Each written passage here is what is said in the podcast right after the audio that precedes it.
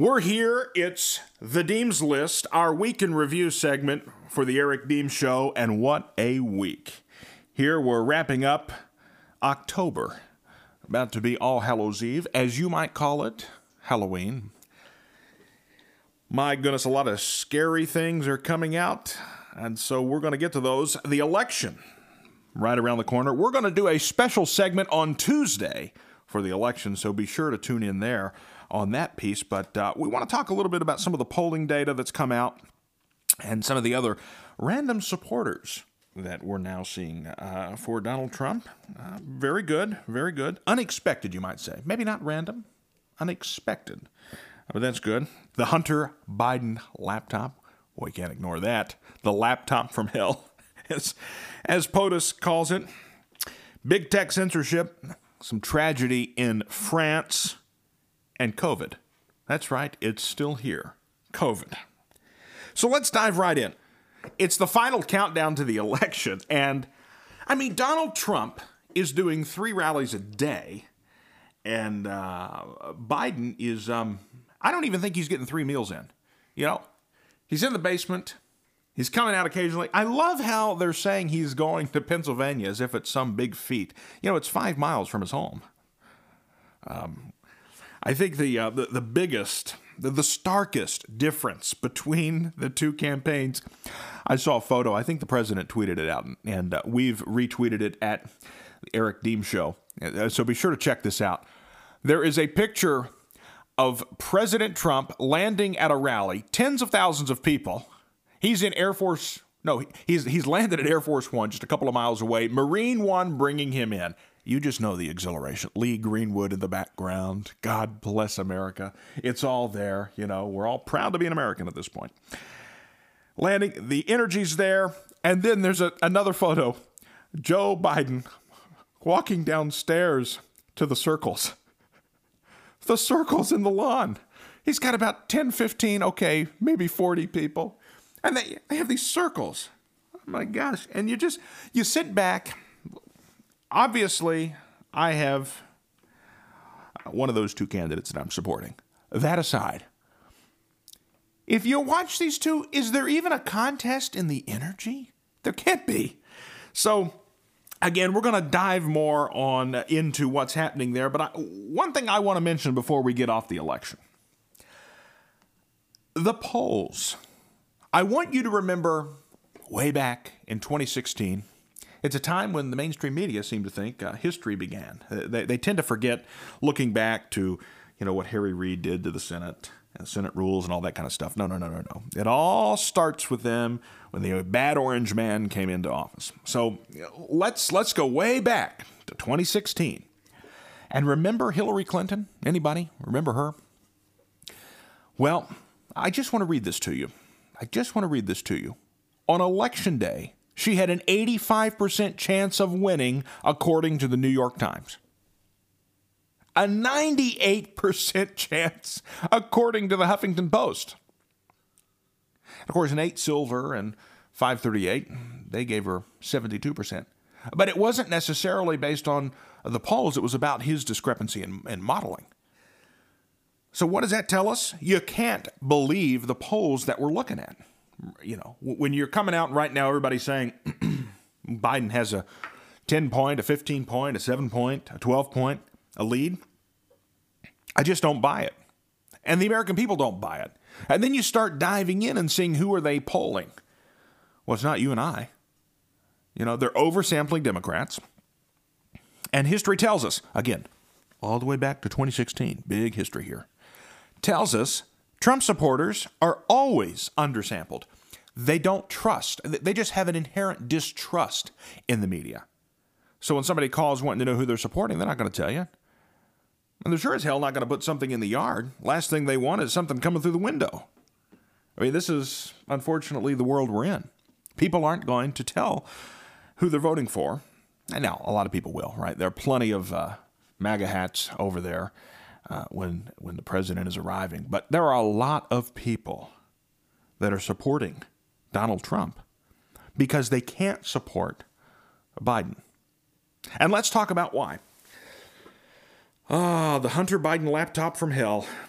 I mean, this is a guy who, according to the reports, turned in a laptop because he needed some work done on it. Forgot to pay the what was it, eighty three dollars, something like that, eighty three dollar repair fee. So the uh, the shop owner gets to keep it. It's like a, if you own a storage unit, right? Forget to pay, suddenly I've got all your crap.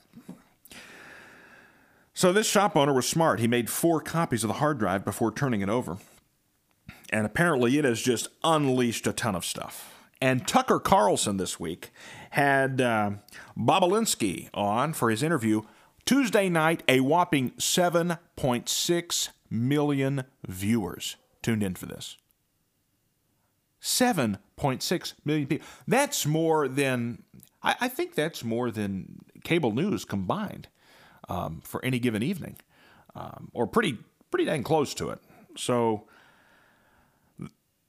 this guy that we used to know as Middle Class Joe, you know, from Scranton, you know, I think he would have had better chances four years ago, to be quite honest with you, because the October surprises are coming out and people just, people are losing trust real fast. People are regretting those that voted for him early are saying, oh my goodness, what happens if he doesn't even make it into the election?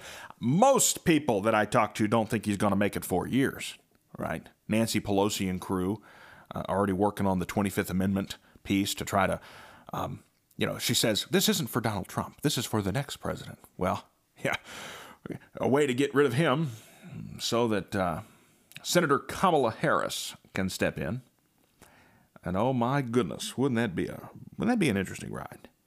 So I think when you start looking at everything that's starting to unravel around uh, Joe Biden, it's really sad. I actually do feel sorry for him.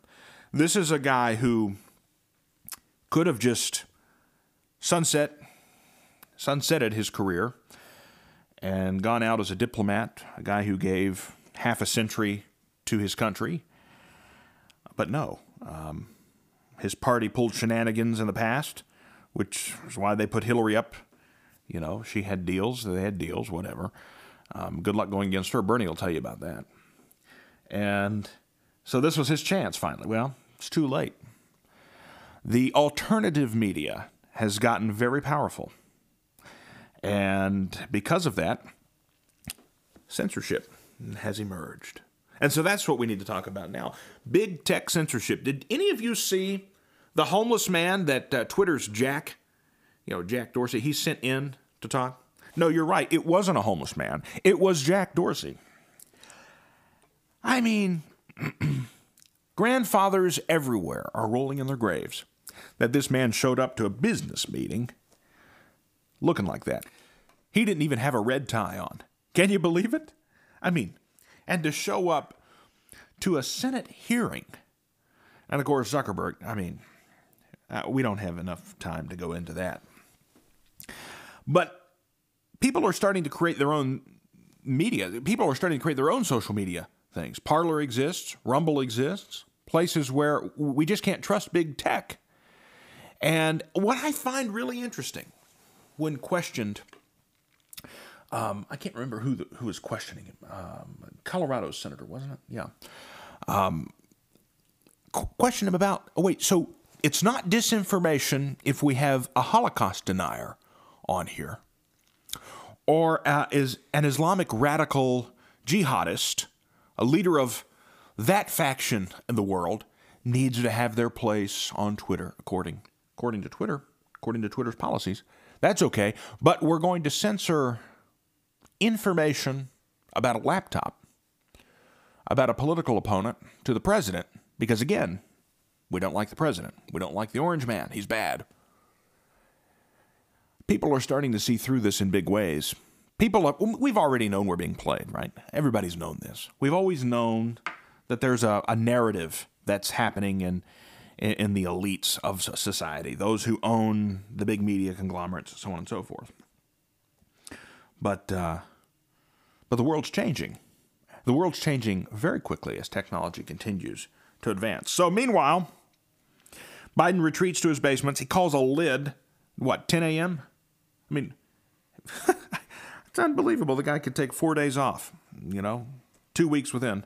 Um, You know who feels? I feel sorry for Kamala Harris. How do you think she feels about this? You know? How do you think she feels about this? She thought she was going to be on a winning ticket. Now, Grandpa Joe can't even come out to the rallies, can't even got support. Meanwhile, Grandpa Trump, I mean, again, they're not too far uh, different in age. We can have a whole conversation on the fact that we have 70 somethings running, but, you know, that's for a, a later episode. Talking how do we get here? Um, meanwhile, rappers are coming out for Trump. 50 Cent says he doesn't want to be 25 Cent. What likes the prospect of being 75 Cent, maybe? I don't know. Lil Wayne, Kanye West, the GOAT. Now, I know he's on the ballot, but you might speculate there. But that's to help with uh, the Don. Of course, we have Little Rugs. He's out there supporting. Oh, you haven't heard of him?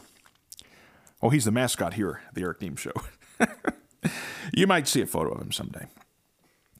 So again, that, that's enough on the the election. There's so much more to talk about. We're going to do a full episode on it Tuesday, and I hope you'll tune in to the Eric Deems Show then. Uh, two more things I want to wrap up with. Did you hear the tragedy in France? Unbelievable. Just the the sad that this. I mean, this Tunisian terrorist migrant comes in and it's at Nice decapitates uh, the first person he attacks, kills two others at a church. This is only weeks after a student decapitates his teacher. And again, again, this is you know just a couple of years or so after the Charlie Hebdo incident, where uh, for for posing a for for posting a, a photo of Muhammad, these radical jihadists come out. Uh, not good.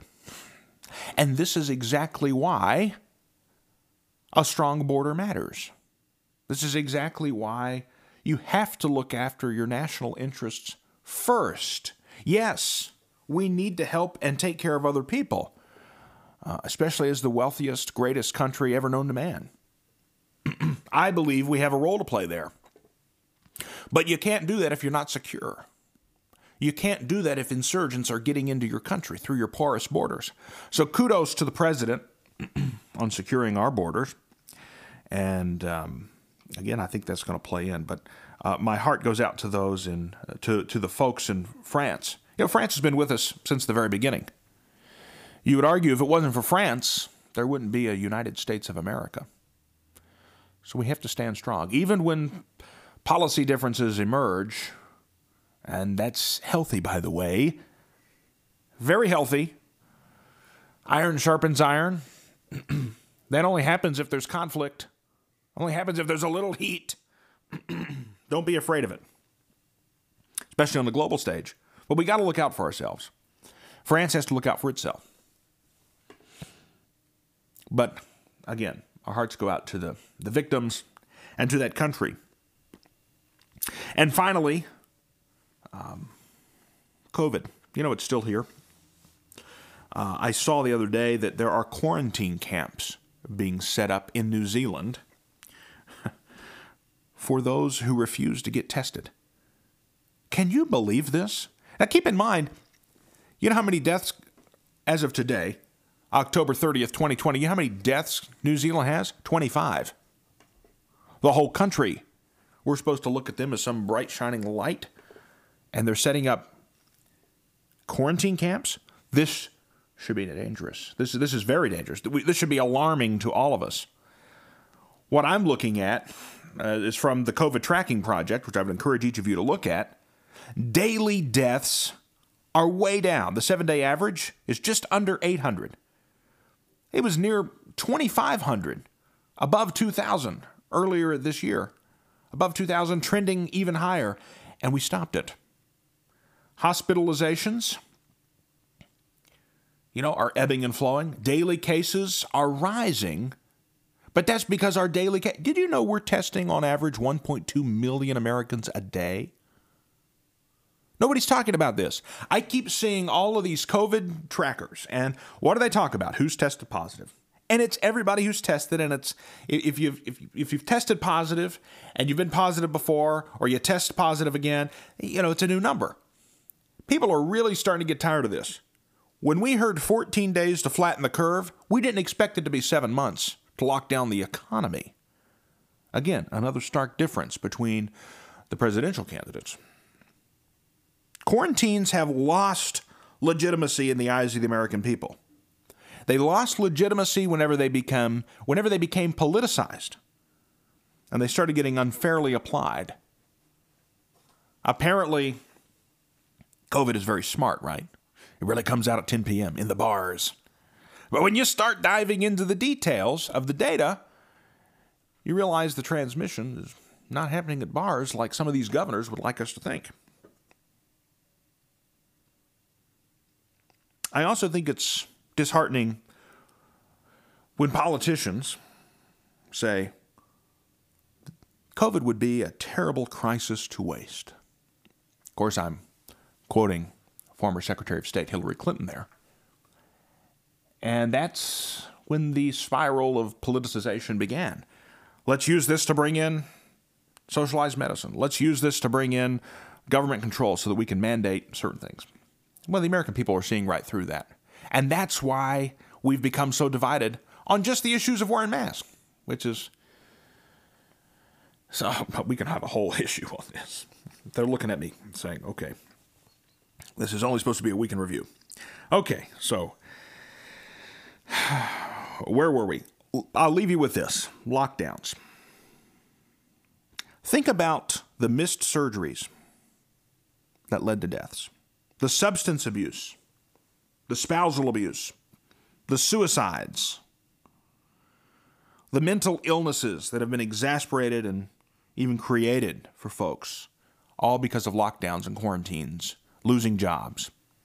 The cure cannot be worse than the disease. And the truth of the matter is, the poorer you are, the harder this is for you. Do y'all remember? There was a great movie I hope you watched it. The Big Short. It was about the Great Recession. Uh, Brad Pitt was in it, so I'm sure you ladies really enjoyed it. But it talks about, um, you know, they were going crazy in Vegas about, oh, we're going to make so much money on the decline of the U.S. economy. And uh, one of the characters says, hold on, did you know for every 1% of unemployment that goes up, 40,000 people die? Well, come to find out, that was actually a study done in 1982. And it was actually 37,000 people. The actual figure in the academic research is 37,000 people die for each percentage point rise in the unemployment rate.